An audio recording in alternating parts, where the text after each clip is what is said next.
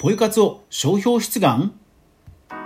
お得にポイントを貯める活動ポイ活が注目され始めて数年。今や多くのメディアで広く使われている単語かと思います。そんなポイ活を商標申請したという企業があるというのです。東京通信は2021年に上場した IT 企業。テレビにも取り上げられるなど売り上げを拡大し成長を続けています。果たして商標は認められてしまうのでしょうか？オリジナル商品を作るクリエイターがそこから学ぶこととは？それでは早速学んでいきましょう。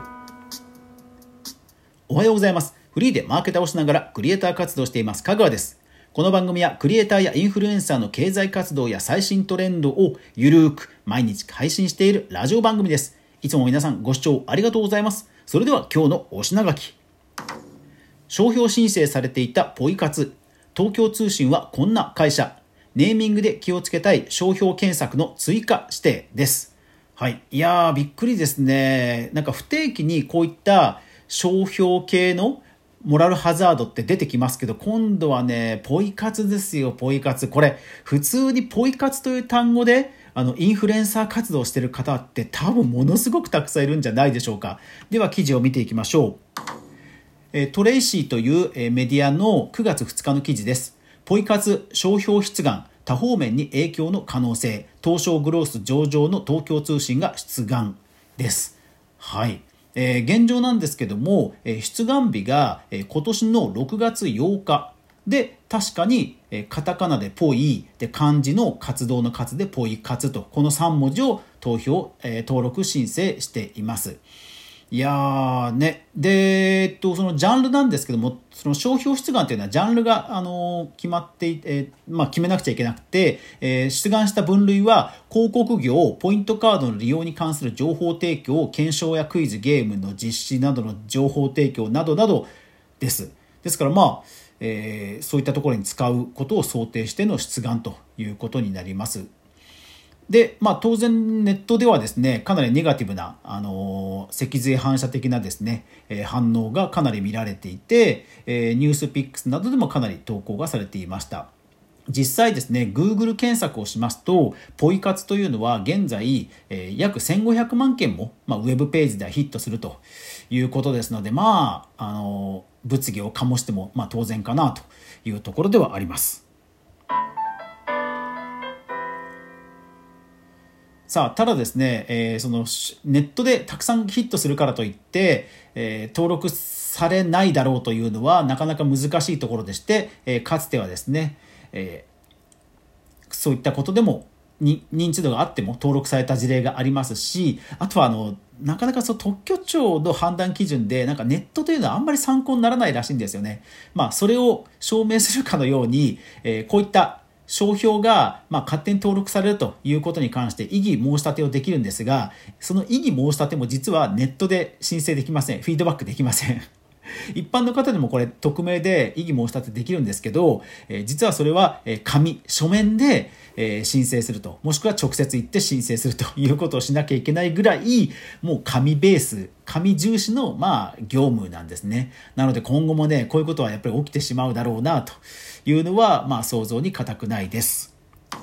ただそんな、え、中で、この東京通信という会社なんですが、え、IT 企業といってもですね、特にあのメディア企業なんですね。代表的なところで言いますと、え、ゲームアプリをたくさん、え、開発しています。本当にこうなんでしょうね、ワンアクションで、え、短時間で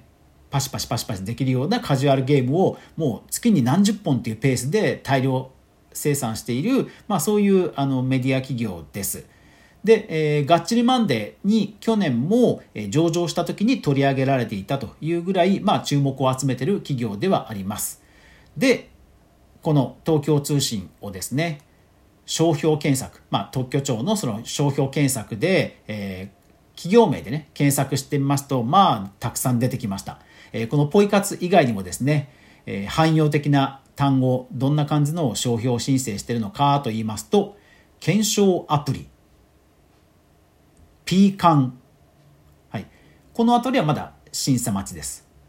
それから実際にもう登録がなされているものに関しては、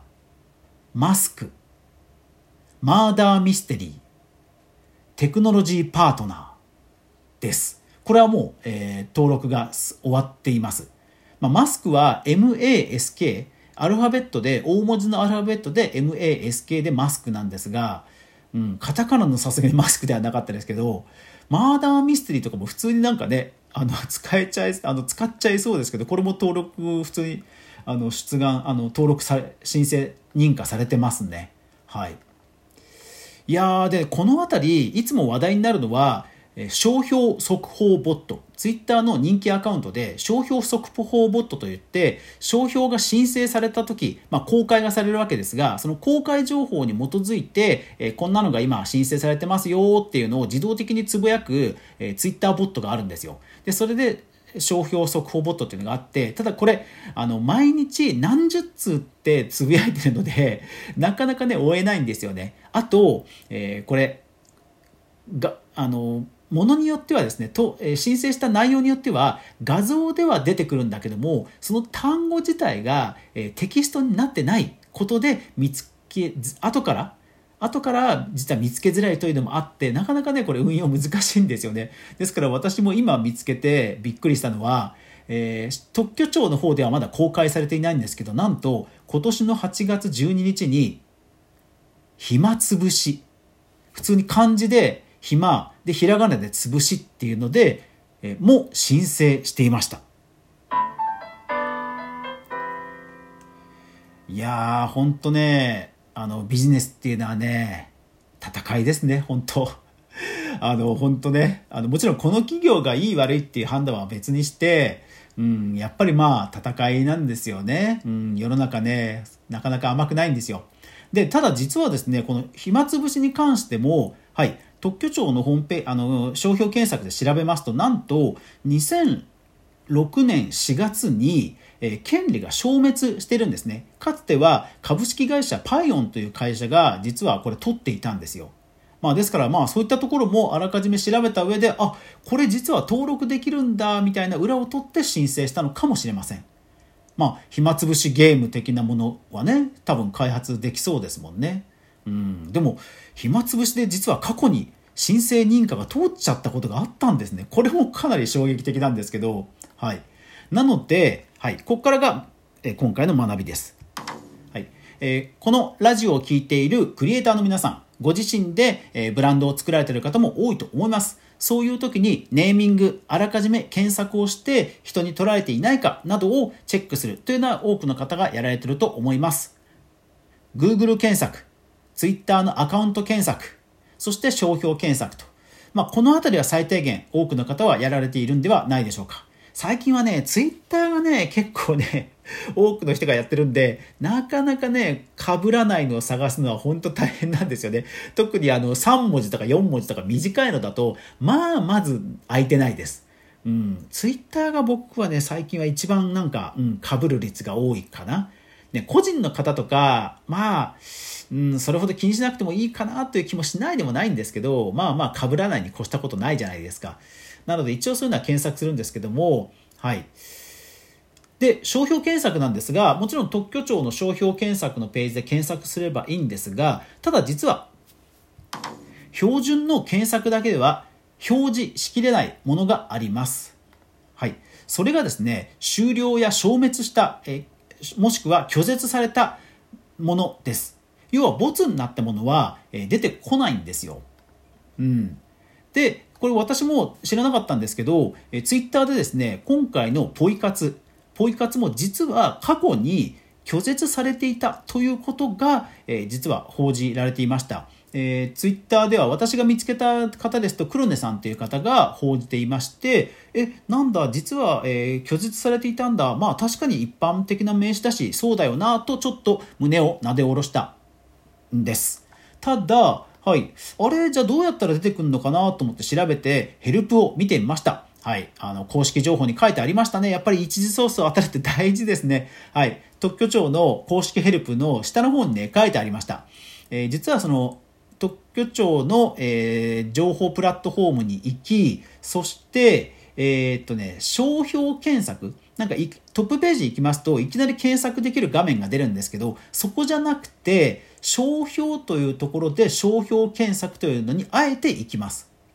トップページじゃなくて画面の上の方にある商標メニューから検索画面に行くんですね。そうしますとかなり細かい検索設定をできる画面が出てきてはい。そこの一番下。一番下にオプション、検索オプションという欄がありますので、そこで、えー、出願権利存続中ではなくて、ステータスをすべて、ステータスすべてにして、出願、出願却下を除く、これをチェック外します。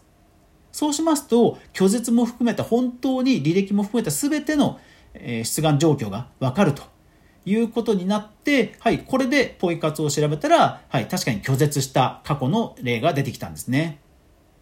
なので、そう、私も、えー、過去にそういった拒絶した例をチェックするとこまではやってなかったので、すごく勉強になりました。なので、えー、皆さんが、えーオリジナル商品、ブランドを作った時に、あ、商標で使われてない、よしよしということで申請する。でも実は過去に拒絶されていた可能性がありますので、そこまで調べた上で申請すればより、えー、審査が通る可能性も高まりますので、まあ、便利さに頼む上でも、えー、あらかじめそういう調査をするのは、えー、良いと思います。えー、お互いね、皆さん、え、気をつけて頑張っていきましょう。